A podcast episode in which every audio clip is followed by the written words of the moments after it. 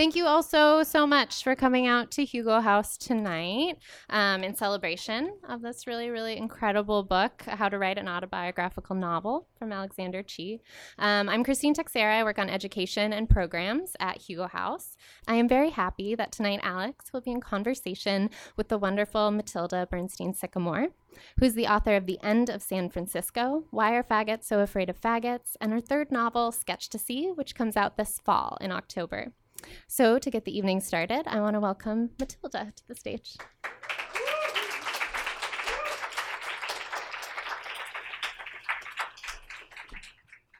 Hi, everyone. Thanks so much for coming. How's my voice on the mic? Can you hear me in the back? Love it. Love it. Thanks for coming on this beautiful day. Anyone standing out there, feel free to come in. You can sit on the front if you want to sit on the floor. Join the festivities. Um, I'm thrilled this evening to welcome Alexander Chee, whose new book, How to Write an Autobiographical Novel, is just out. Are we ready? How to Write an Autobiographical Novel is a meticulously crafted collection of essays about exile and home, the impossible dream and its loss.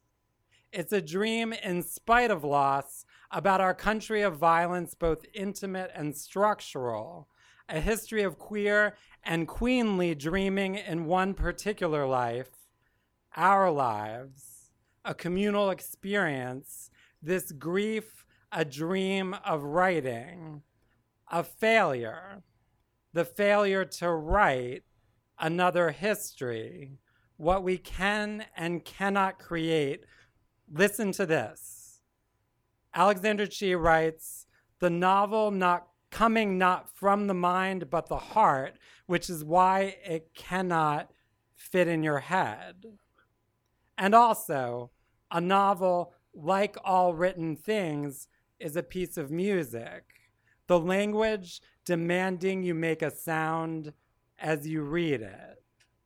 How to write about an how to write an autobiographical novel while not a novel at all, is this music. Alexander Chee's first novel, Edinburgh, won the Lambda Editor's Choice Prize and was a Publisher's Weekly Best Book of the Year. His second novel, The Queen of the Night, was a bestseller and a Best Book of the Year from NPR, the Boston Globe, BuzzFeed, Esquire, the San Francisco Chronicle, Time Out, Self, Jezebel, the Portland Mercury, Electric Literature, and Entropy Magazine. He's a contributing editor at The New Republic, an editor at large at Virginia Quarterly Review, and a critic at large at the LA Times. His work has appeared in the Best American Essays 2016, the New York Times Magazine, Slate, Tin House, among others, and he's an assistant professor of English at Dartmouth College. Oh, associate. Sorry, darling. Tenured associate professor at Dartmouth College. Please welcome Alexander Chee.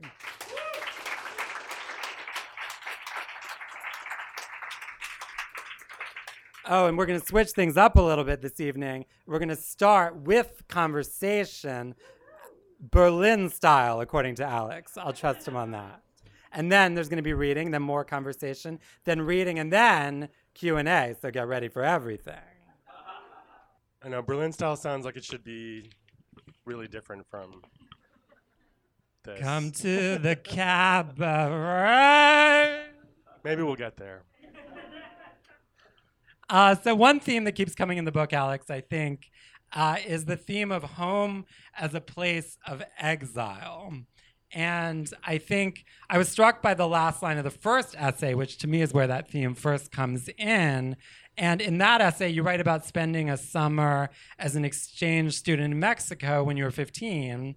And the last line of that essay is America now, the exile of me. And I'm wondering if you could talk about this feeling of exile and how it works its way through the book, in and out. Sure. I think, you know, uh, a lot of the book is about misidentifications um, and how that are also identifications, both at the same time. So in that essay, uh, what happened is that I went to Mexico for the summer, and for the first time in my life, uh, since having moved to Maine, there was a context for me, which is uh, which is that I was mixed, and I wasn't in Maine. I had been made to feel like a extraordinary object, um, and you know was routinely questioned about my parentage. Uh, this question, um, how did your parents meet? Was like a question that my parents, my parents' friends, and my and my friends' friend, my friends' parents would ask me, and it took me years to figure out that not everyone gets asked that question. um, how many of you been asked that question? Okay. Um, I mean, I actually knew the story. The story is a good story. um, and I actually I wrote it up for uh, Granta in 2008. Um, and it's online. Uh, it's called Portrait of My Father. Um, and it was uh, it was for their father's issue. Um, it'll probably be the preface to a book eventually about uh, about my father and his family and, and me. But in any case, the being in Mexico was just sort of people would there was a word for it, which wasn't really it wasn't really my place, but it, it made a space for me, which is this word mestizo, which those of you who speak Spanish probably know. It's it just means literally mixed. Um, and it's used to identify people who are usually mixed native and white.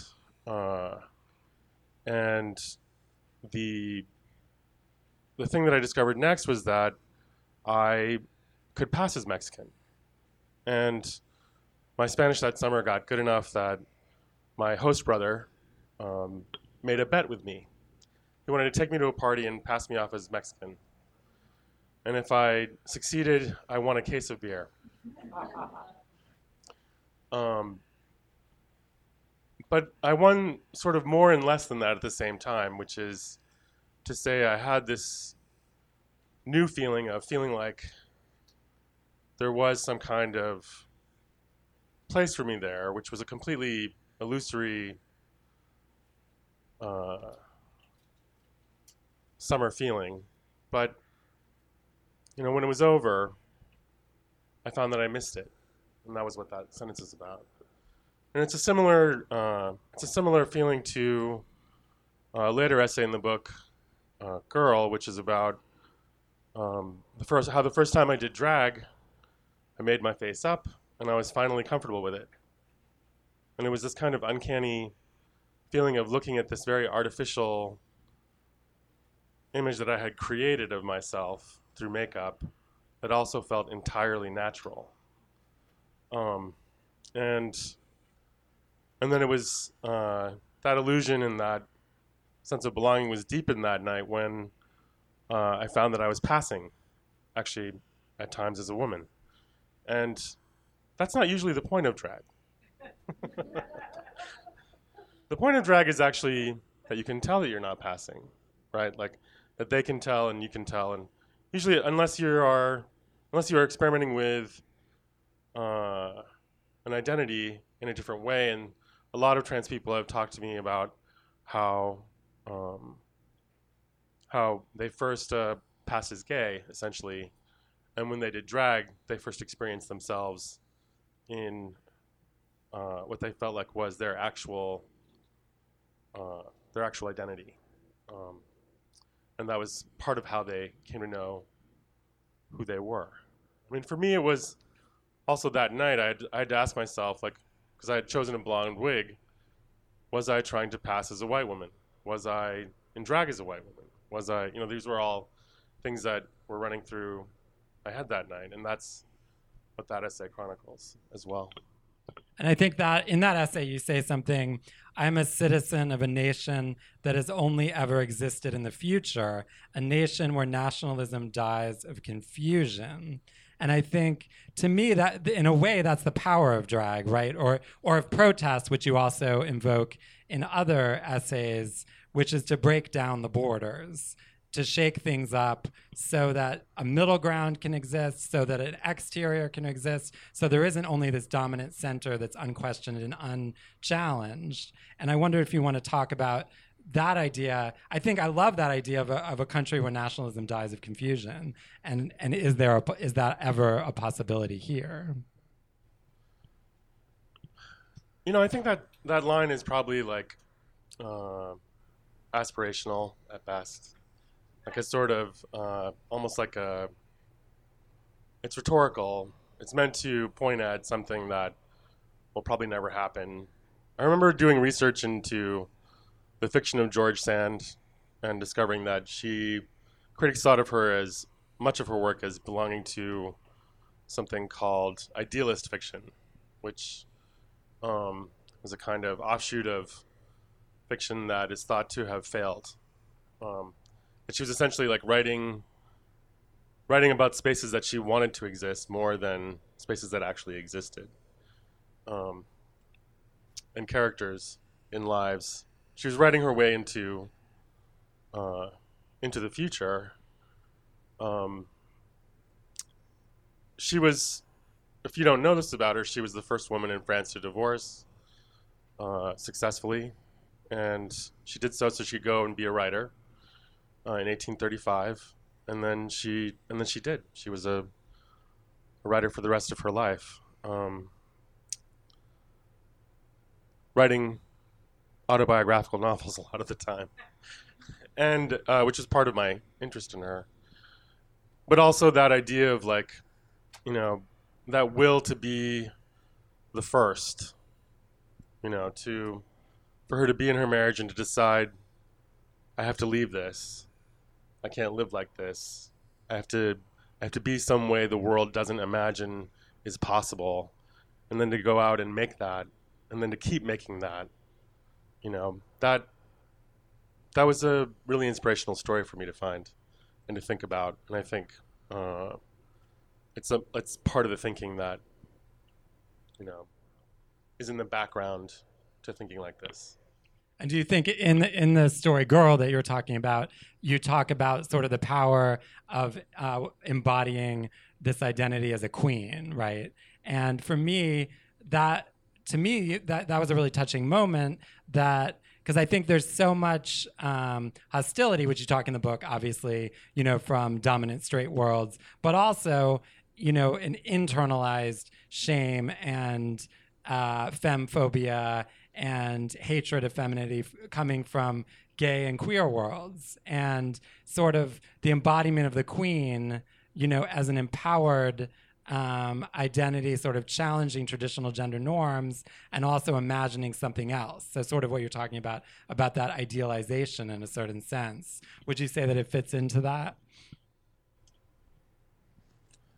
I think so. I mean, my I had a fascination early on with what I considered to be uh, femme beauty, and uh, it was it was this it was this way in which I could see how the men I desired were attracted to it in women, um, and so uh, and so I I think that night that I was doing drag, I was I was pursuing uh, I was pursuing that, you know, to see see what was possible there. I, you know, the the drag I did that night was inspired by uh, Tura Satana in Pussy, you know, Faster Pussycat Kill Kill, um, who is like one of the great um, uh, early Hapa icons, right? Like, um, but I didn't choose a black-haired wig. I chose a blonde-haired wig. I knew that. Um, but my mother's blonde, also. So it was a sort of like my look that night was some kind of weird melding of my mom in the 60s and Tura Satana. and uh, and I think you know the the way that I uh, was moving around that night also know I'll, I'll read from the essay in a bit um, I realized that there were all these gestures that I knew because I had studied them so closely. Um, the thing that I didn't know that I experienced that night was uh, just how much violence women are always confronted with. And that was the next piece to to passing. So like possessing that uh, beauty for a moment, passing, and then instantly being confronted with the possibility of violence. And that was uh, that was like a moment of going through the w- looking glass, you know. Maybe not. Do you want to read from that now? Sure. Great. Hair. The year is 1990. The place is San Francisco, the Castro. It is Halloween night. I'm in my friend John's bathroom, alone in front of the mirror, wearing a black turtleneck and leggings.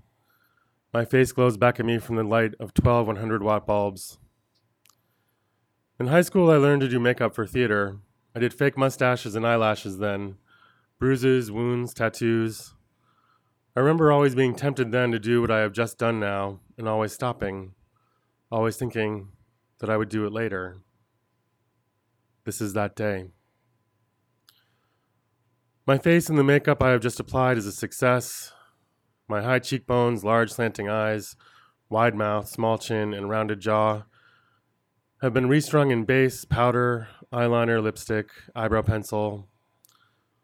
With these tools, I have built another face on top of my own, unrecognizable, and yet I am already adjusting to it. Somehow, I have always known how to put this face together. My hands do not shake, but move with the slow assurance of routine. I am smiling. I pick up the black eyeliner pencil and go to the outer corners of my eyes, drawing slashes there and licking the edges of my fingers. I pull the lines out into sharp black points, the wings of crows, not their feet. I have nine moles on my face, all obscured by base. I choose one on my upper lip to the right, where everyone inserts a beauty mark. I have one already, and it feels like a prophecy. I dot it with the pencil. I pick up the lipstick and open my mouth in a no. I've always loved unscrewing lipsticks, and as the shining nub appears, I feel a charge. I apply the color, mauve frost, and then reapply it, and with that, my face shimmers a white sky, the mole a black planet, the eyes its ringed big sisters. I press my lips down against each other and feel the color spread anywhere it hasn't gone yet. The wig is shoulder length blonde hair, artificial, Dynel doll hair, like Barbie's, which is why I chose it. The cap shows how cheap the wig is, so I cut a headband out of a t shirt sleeve and make it into a fall. The wig I put on last. Without it, you can see my man's hairline, receding faintly into a widow's peak. You can see my dark hair. Can tell I'm not a blonde woman, or a white one, or even a woman. It is a Valkyrie's headpiece, and I gel it into place, the static it generates pulls the hairs out one by one. In an hour, I'll have a faint halo of frizz. Blue sparks will fly from me when I touch people. John knocks on the door. Girl, he says through the door, aren't you ready yet? He's already finished, dressed in a sweater and black miniskirt, his black banged wig tied up with a pink bow. He has highlighted his cheekbones with rouge, which I forego. He's wearing high heels. I have on combat boots. I decided to wear sensible shoes, but John wears fuck me pumps, the heels three inches high. This is my first time. It is Halloween tonight in the Castro. We are both trying to pass, to be real, only we are imitating very different women. What kind of girl am I? With the wig in place, I understand that it is possible I'm not just in drag as a girl, but as a white girl, or as someone trying to pass as a white girl. Come in, I yell back. John appears over my shoulder in the mirror, a cheerleader gone wrong. The girl who sits on the back of the rebel's motorcycle. His brows rise all the way up. Jesus, Mother of God, he says. Girl, you're beautiful. I don't believe it. Believe it, I say, looking into his eyes.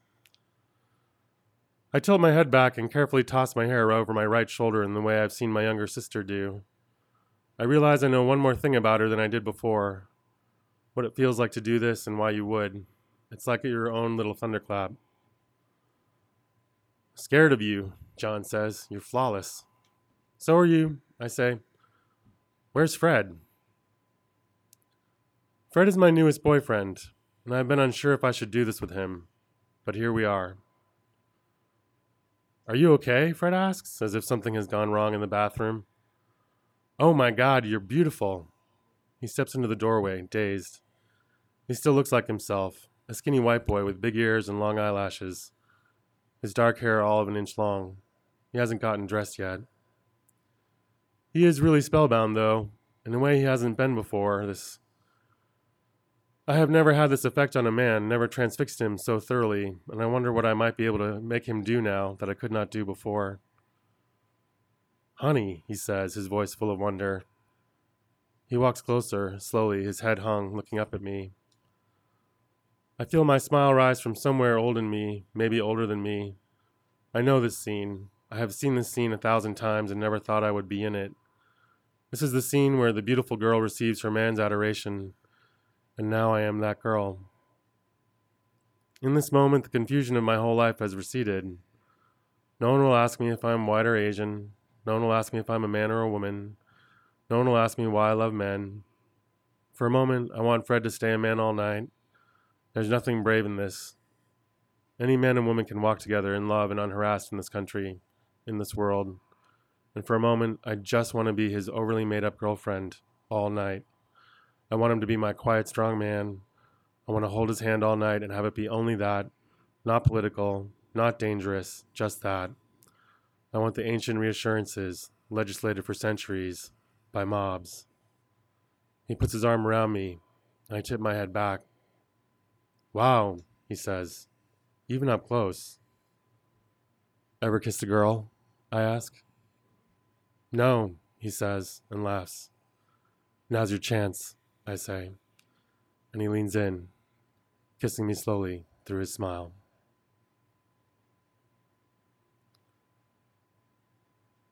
My country. I am half white, half Korean, or to be more specific, Scotch, Irish, Irish, Welsh, Korean, Chinese, Mongolian. It has been a regular topic all of my life, this question of what I am. People will even tell me, like my first San Francisco hairdresser, Girl, you are mixed, aren't you? But you can pass, he said, as if this was a good thing. He said this as he scrutinized me in the mirror, looking at me as if I had come in wearing a disguise. Passes what? I asked. White. You look white. When people use the word passing in talking about race, they only ever mean one thing, but I still make them say it.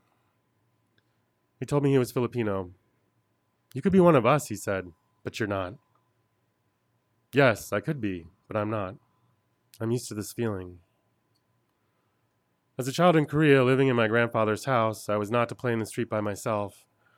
Amerasian children then had no rights, as they usually didn't know who their father was and they could be bought and sold as domestic help or prostitutes or both. No one would check to see if I was any different from the others. One day everyone will look like you, people say to me all the time. I am a citizen of a nation that has only ever existed in the future, a nation where nationalism dies of confusion. I cringe whenever someone tells me I am a fine mix, that it worked well. What if it hadn't? After I read Eduardo Galeano's stories in Memory of Fire, I mostly remember the mulatto ex slaves in Haiti, obliterated when the French recaptured the island, the mestizo Argentinian courtesans, hated both by the white women for daring to put on wigs as fine as theirs, and by the chilote slaves who think the courtesans put on airs when they do so. Galeano's trilogy is supposed to be a lyric history of the Americas, but it read more like a history of racial mixing. I found in it a pattern for the history of half breeds hidden in every culture, Historically, we are allowed neither the privileges of the ruling class nor the community of those who are ruled. To each side that disowns us, we represent everything the other does not have. We survive only if we are valued, and we are valued only for strength or beauty, sometimes for intelligence or cunning. As I read those stories of who survives and who does not, I know that I have survived in all these ways, that these are the only ways I have survived so far. This beauty I find when I put on drag, then, it is made up of these talismans of power a balancing act of the self hatreds of at least two cultures, an act I've engaged in my whole life, here on the fulcrum I make of my face. That night, I want this beauty to last because it seems more powerful than any beauty I've had before. Being pretty like this is stronger than any drug I've ever tried. But in my blonde hair, I ask myself, are you really passing? Or is it just the dark, the night, people seeing what they want to see? Each time I pass that night, it is a victory over these doubts, a hit off the pipe, This hair is all mermaid's gold. I'm like anyone in a fairy tale. I want it to be real when I wake up.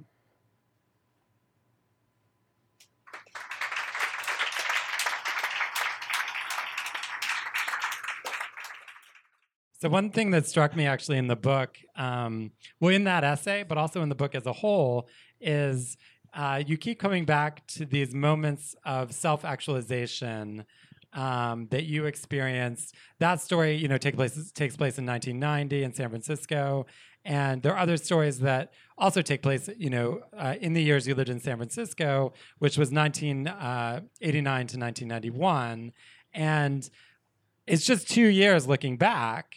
But I think what comes through in the in the in the book is how much uh, how much you learned, you know, as a queer person, as how about your politics, about your sexuality, gender, about relationships, about what you believed in, about what you would fight for, about what you would create. Um, and I'm wondering if you think there's something about those two years and also about San Francisco in particular at that time period that formed you. Oh, definitely. You know, I think it was the first time I uh, I met other uh, queer men with my same background. Um, you know, one of them, I remember Rico Hilera was his name.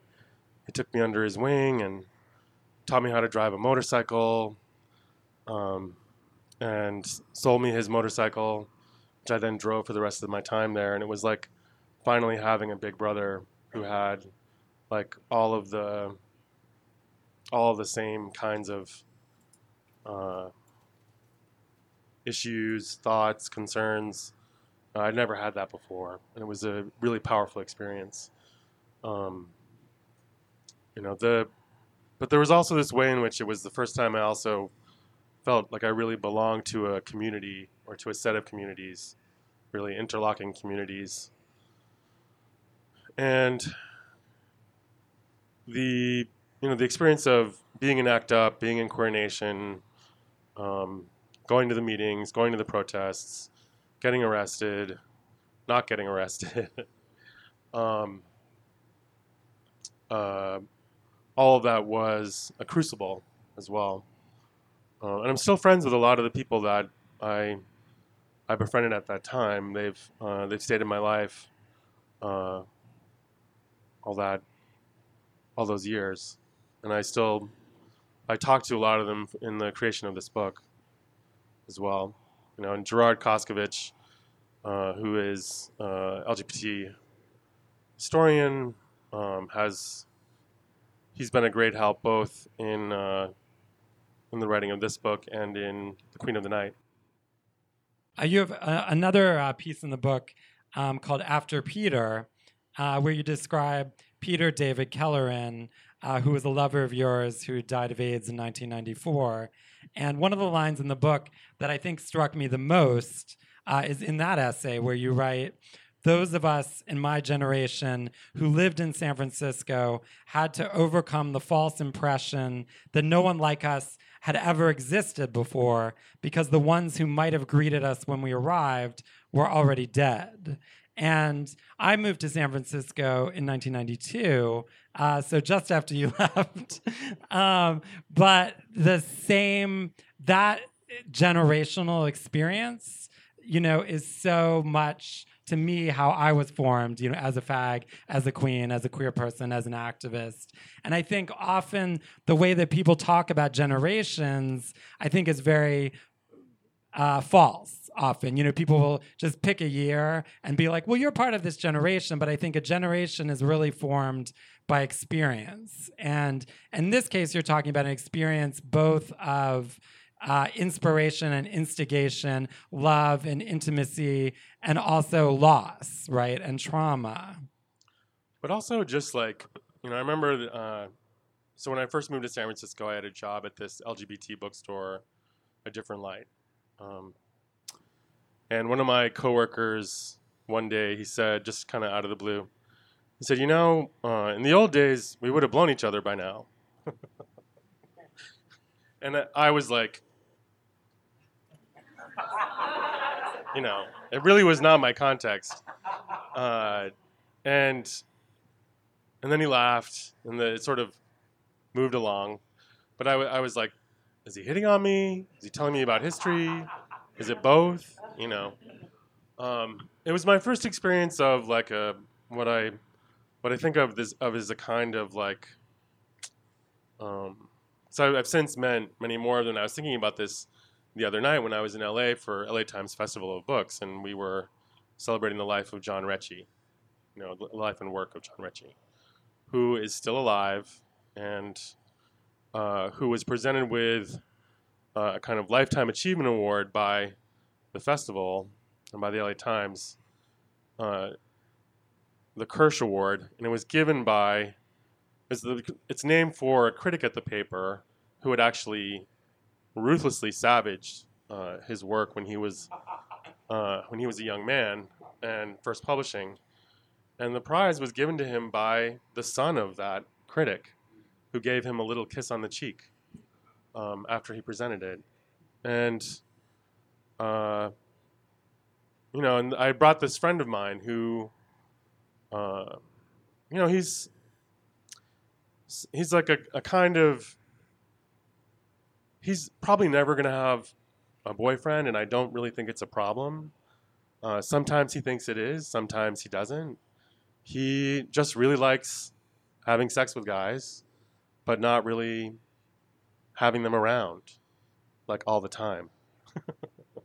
he's not the he's not the marrying kind. Like, and uh, and you know the in the old days he he was more the norm, as it were. You know, like I don't want to erase the experience of like the couples who existed back then, but I think there was at least a, a context and a place for what I think of as this kind of like friendly whoredom, you know, where you uh, you would you would have casual sex. Um, you might have casual sex for years in the context of a relationship that was not like a dating relationship. And uh, you know, it's something that I'm trying to write about now in um, this adaptation I'm creating with my with my husband, because uh, I am the marrying kind, um, uh, of the uh, of the biography of Newton Arvin, who was a Smith College professor in 1960, who was arrested on gay pornography charges and uh, and turned into a sting that swept up like 17 men in the community and ruined the lives of many of them. Uh, know, the police took his, they seized his notebooks and they went through them for names of people in the community and they brought them all in for questioning. Um, and he lived, he lived like in a kind of obsession with this one man, but he had many sexual partners throughout the area and the community who were swept up in this, and that's that's the kind of it's very. It, I was I, we've been finding it difficult to portray in a two and a, in a two hour feature film because there really is not a context for how how these relationships exist. It seems like scattershot promiscuity, but it's not. It's like something else, you know. And I think um, that was that was the thing that we were trying to invent all over again in some ways in San Francisco when I arrived, but we were trying to do it uh, like with the fear of AIDS, with the you know the knowledge that at the time that I arrived there was one drug, didn't work that great for everybody, you know, uh, and and a lot of fear.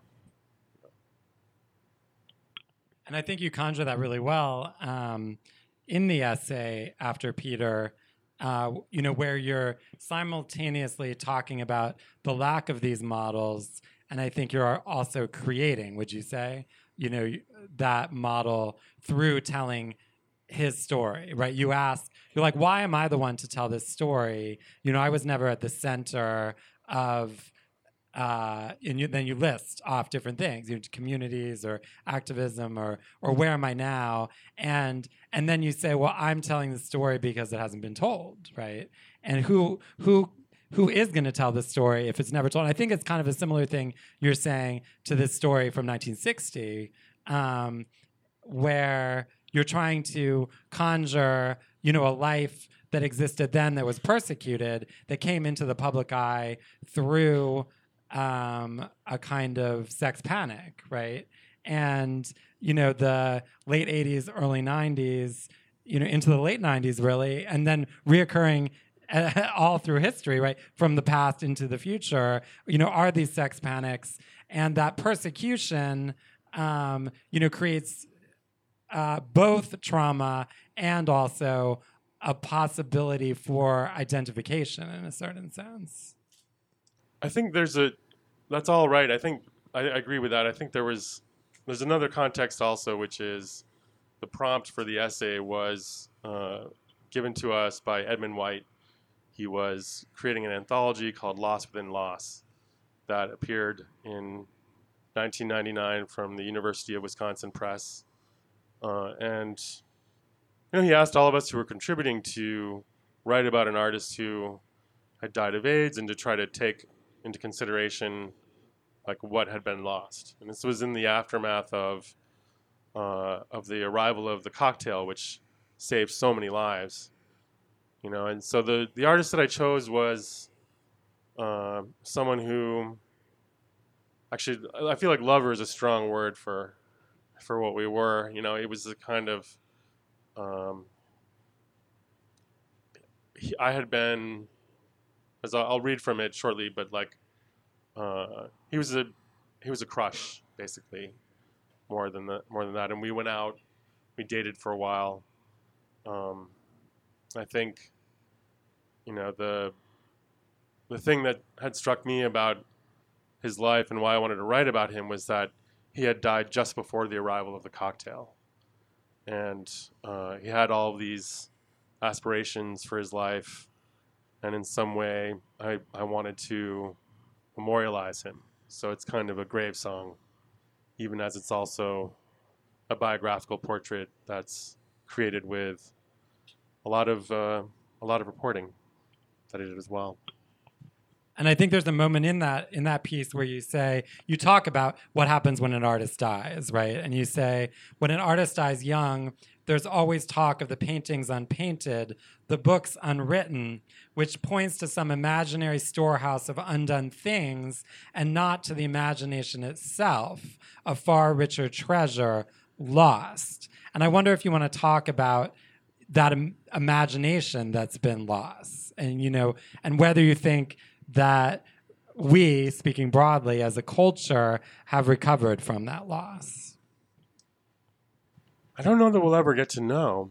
You know, I mean, the AIDS crisis is technically, I mean, there's still technically no cure for AIDS, right? Um, uh, nothing that's like, it's a, you know, PrEP is the first sort of victory our community has had for just pleasure, you know, in a long time. Uh, and even that is in the context of it being a drug that not everyone can afford, and availability is uh, thus problematic, and the codes of it are are thus also, you know, you know, becomes a kind of economic privilege to be able to be on it.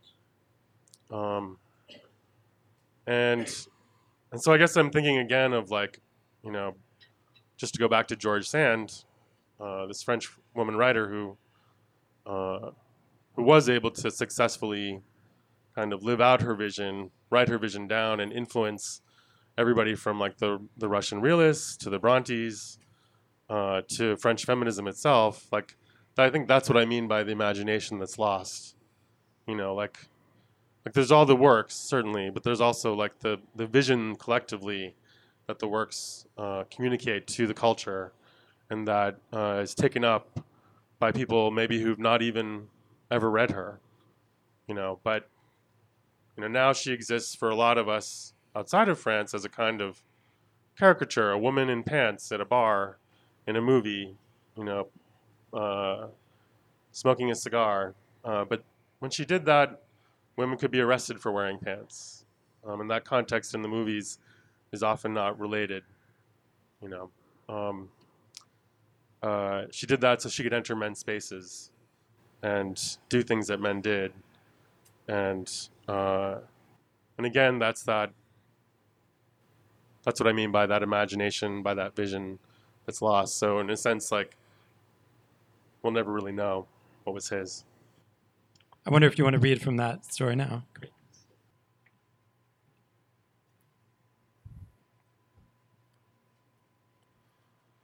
I am a minor character in Peter's story. Peter David Kelleran, Peter D. Kelleran, as he liked to appear in print, was a painter. He died in his bed at the age of 33 on the afternoon of May 10, 1994, at the Maitri Hospice in San Francisco, where he had been admitted after deciding he could no longer care for himself in his apartment at the edge of town. There was a solar eclipse that day, and his passing occurred during it. He had spoken with his mother that morning on the phone. His dementia had parted enough for him to tell her that he loved her. And then he started to go, his friend Laura Lister says.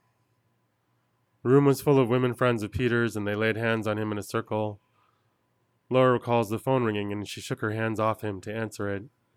He lunged up off the bed. He went slowly. I begged him to go, begged him to let go at that point. He needed to go. He wouldn't go, though.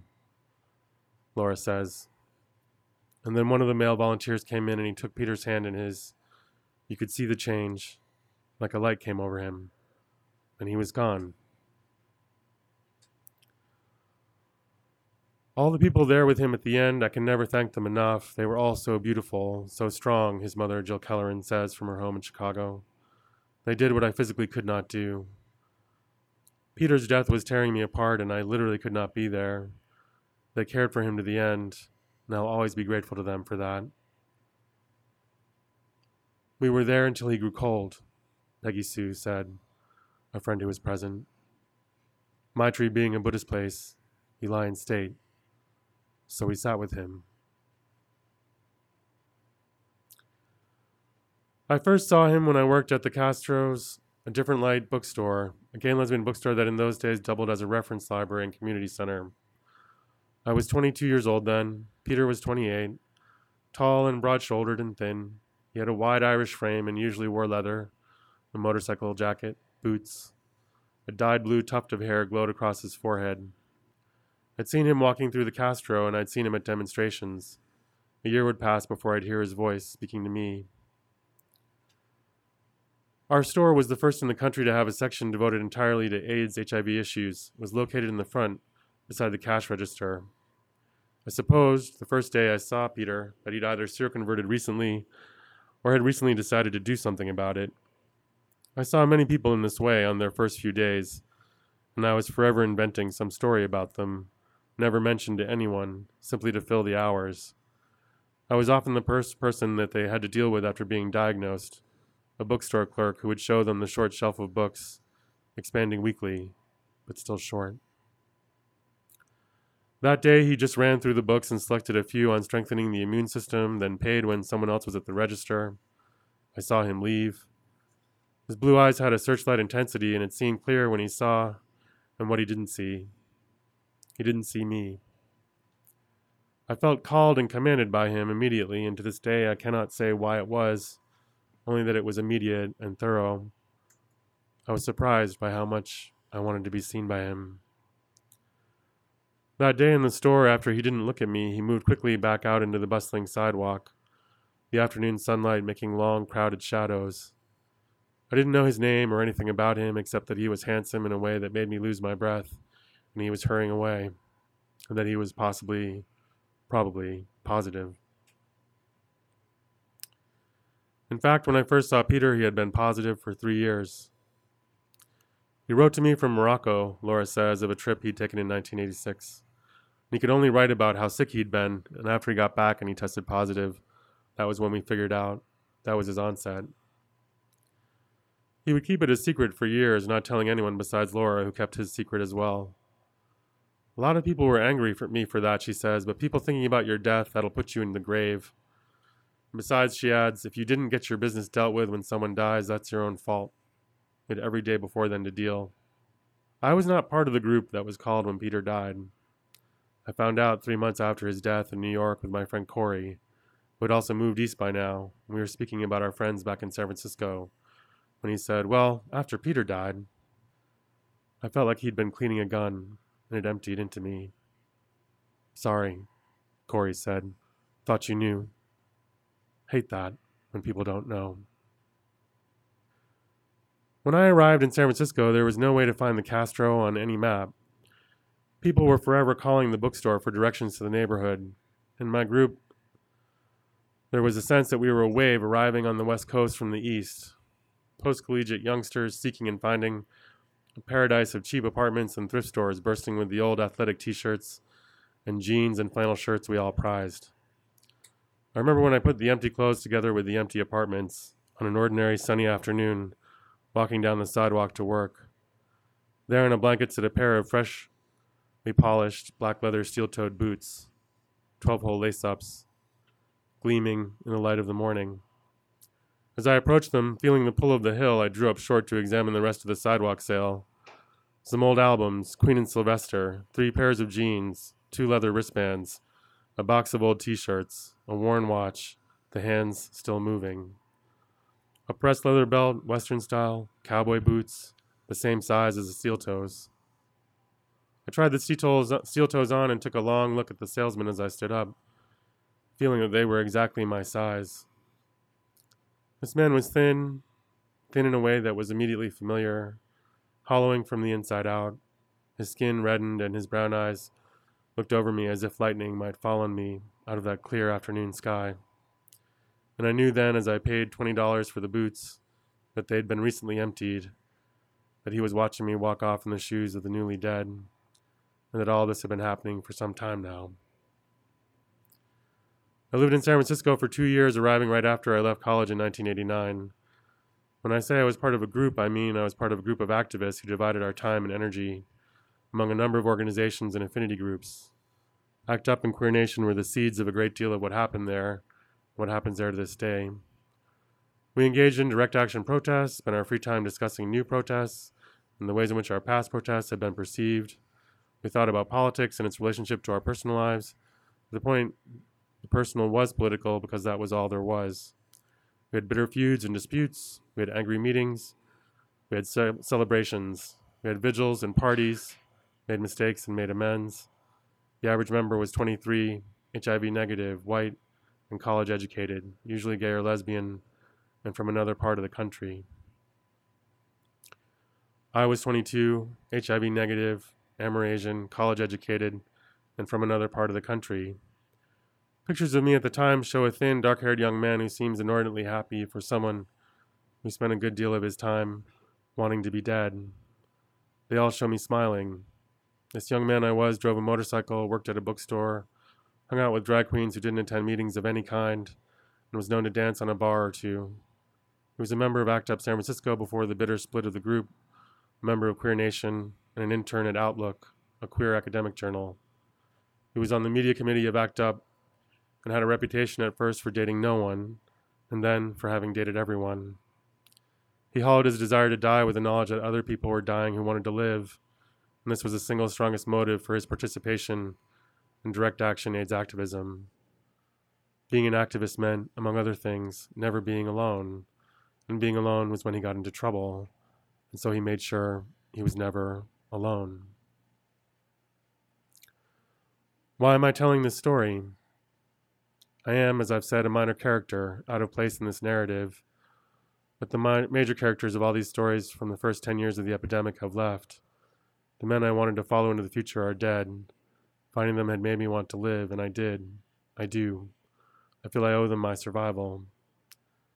The world is not fixed, and the healing is still just past my imagining, though perhaps it is closer than it was. For now, the minor characters are left to introduce themselves and take the story forward. Thank you.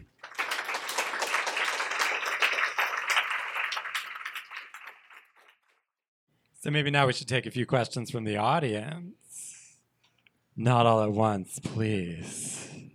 Well, I think I understand what you're saying. Uh, what the question is: How do you create a sense of place and of event, historical event? Um, you know, I think there's a a lot of what I do when I write an essay is I try to research uh, what was going on at the time, because oftentimes there are historical influences that impacted what was happening in ways that I'm not entirely aware of. Um, I've always had an obsession with current events since I was a little kid. I was like Mr. Current Events quiz in uh, middle school, and um, and so the the way that I the way that I write things is sort of it starts it started out with this exercise uh, writing exercise that uh, that Annie Dillard assigned to us when I took her class at Wesleyan. Where she was very blunt. And she said you know you want to write about your hometown but what do you know about your hometown? Do you know the major industries? Do you know when it was settled? Do you know uh, what has shaped uh, the town at the time that you arrived, your family arrived to the town, or at the time you yourself were born into that town?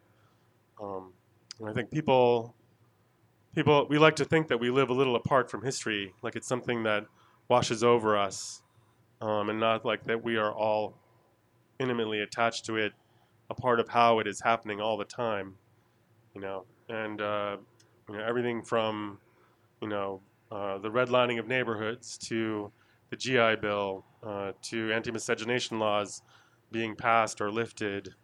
You know, all these things were all affecting all of us, everyone in this room, creating us. You know, and having a sense of that, uh, looking at like what exactly shaped you, that um, that that does a lot, uh, and can be something that it may be something that ends up in the story, but it may just create a consciousness in you that shapes the story that you tell uh, in relationship to it. You know, like the difference, for example, between, say, you know, my father who arrived from Korea to the United States in the 60s versus uh, all of the Koreans who came here in the 80s, you know, fleeing uh, the regime then, um, is, is a big difference. Uh, even though um, I recognize them as part of a community that I belong to, I also have to accept that they arrived here for different reasons. They have a different experience that I need to pay attention to and listen to. You know, those kinds of things, I guess, help shape it. Does that answer that question? So the the question is, how do you know when to stop that kind of research because it's the most fun to do? um, uh, I think what happens is, is you have you have an intuition that lifts up out of the research, and you feel the you feel the urge to go write it down. I think that's that's when you know the signal to stop and move back to the work itself. Um, yeah, it's a movement back and forth.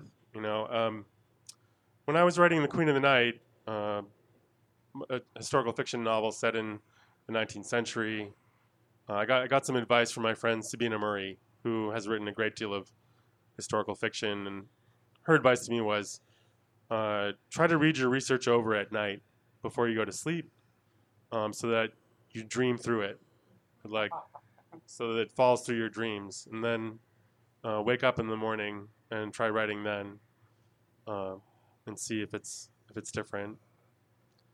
Um, so I think that that's another tactic that's possibly quite helpful so part of the reason why this book exists is because oh sorry yes. Uh, i'll repeat the question. Uh, i've been writing you've been writing for a long time. Uh, what do you do when you get stuck? Um, so uh, the essays in this book were written over about 20 years.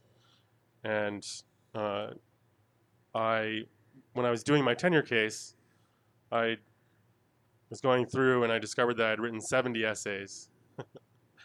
Uh, and so this is a this is kind of what I was doing when I was trying to write The Queen of the Night, uh, as well as when I was trying to write Edinburgh. So it's sort of the it's sort of the backstairs to those novels, in a sense. And I guess the answer to the question then is, every time I got stuck, I tried to write something else, you know, and um, and that's that's kind of what happened. So I I could put out another essay collection next year or the year after uh, with some more of these uh, of that group of 70. There's there's more now even, um, but I think uh, we'll see. I think I'm probably going to be working on a, a novel next. I think it, the the impulse keep, is just to keep moving, so you're not just sort of sitting there. You know, I think even sometimes people think of like social media as a waste of a writer's time, but I had a friend, a writer friend, she was doing an interview, and she wrote to me about a tweet of mine that she printed out and pinned to her desk. Um, and I, you know, Twitter is one of those things that I do when I'm stuck. You know, uh, it's kind of like text messaging with the world. um, and it, it, I'm very ambivalent about it. I have been ambivalent about social media and the internet from the beginning, but uh, I think ambivalence is, uh, it turns out, quite productive. so, um, you know, and some of the some of the essays in here, are like 100 things about writing a novel, that began as a blog post, for example, um, and uh, there was. Do you remember that sort of? This is like going to take you way back to like 2009 Facebook. Do you remember like 20 things about me? 20 things you don't know about me. Um, that's actually like a great exercise for first lines.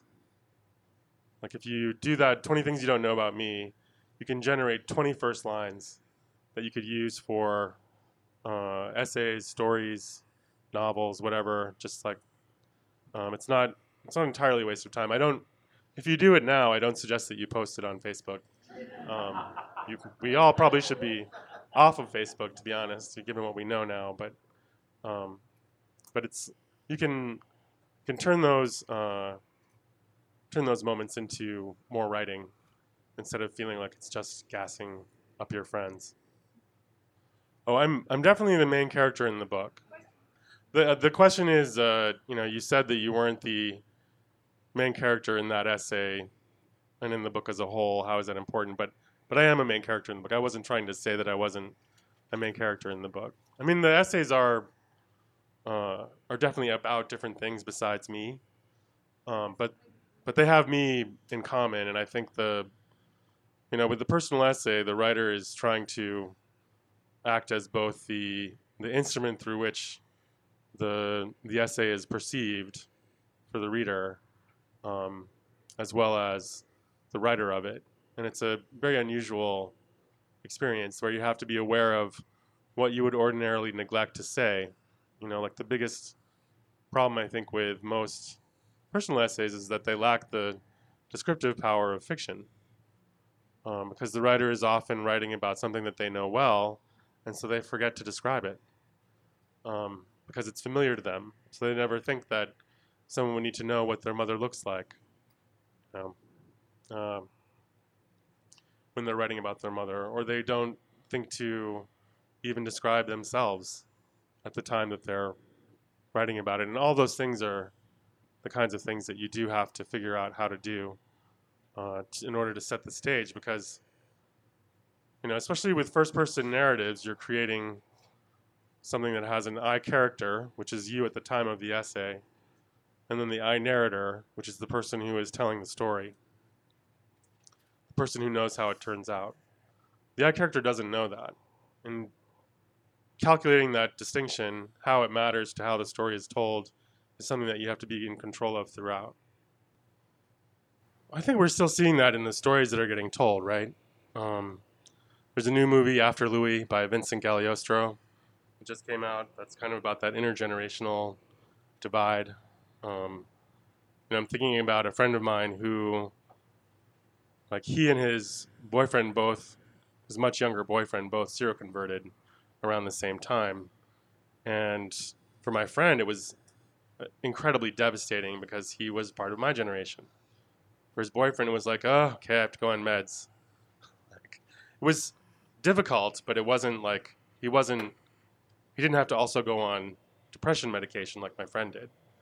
Um, and they actually broke up because he couldn't handle what was happening with my friend emotionally.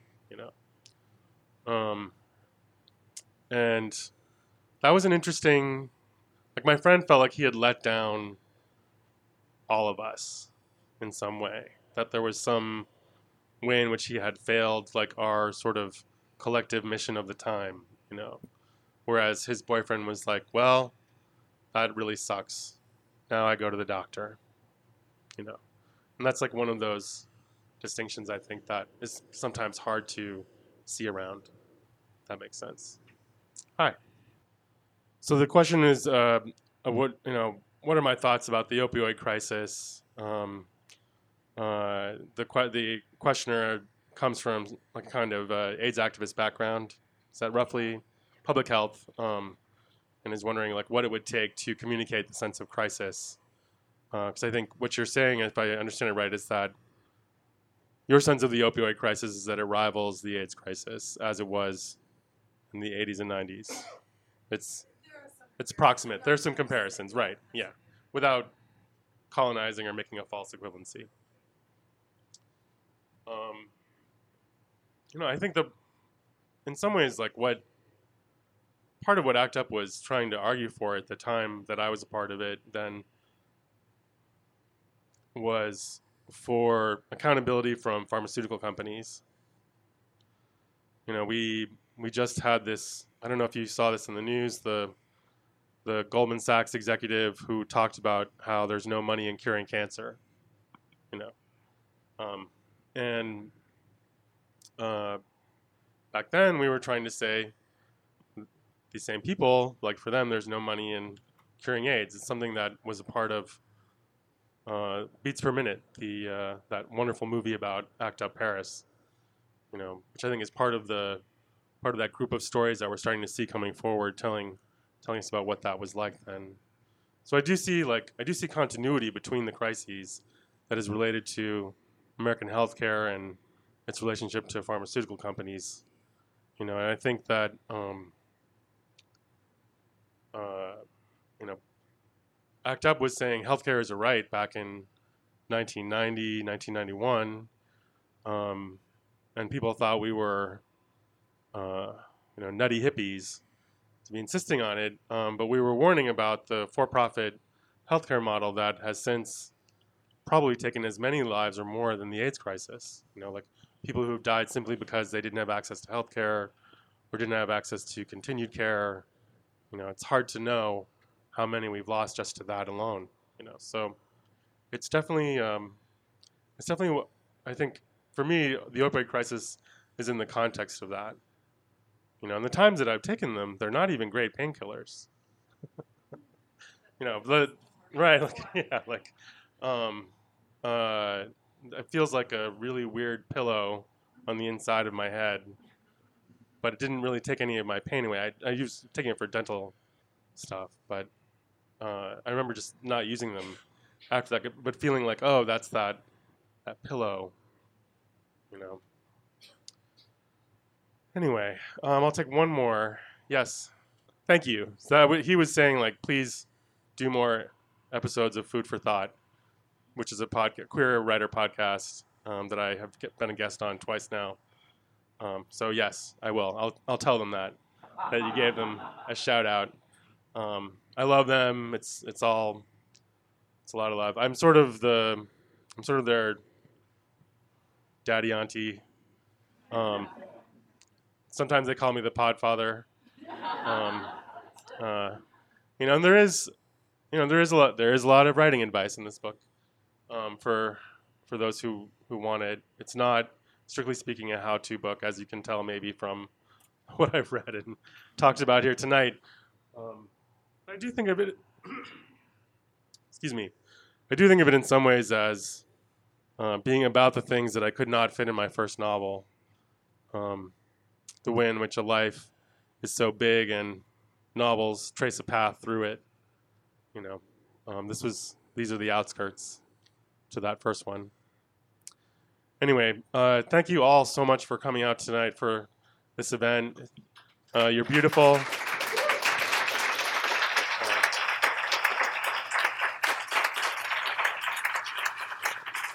Thank you to my lovely uh, co-conspirator, Thank Mattilda you. Bernstein Sycamore, um, whose uh, novel Sketchtasy is uh, is just a total thrill ride. Um, bill was for me, uh, and and I blurbed it uh, happily. Um, and thank you to the lovely people at Hugo House uh, who always do such a great job when I come out here. I really appreciate you guys existing, and I'm looking forward to celebrating your new home when it's built. So, thank you all so much.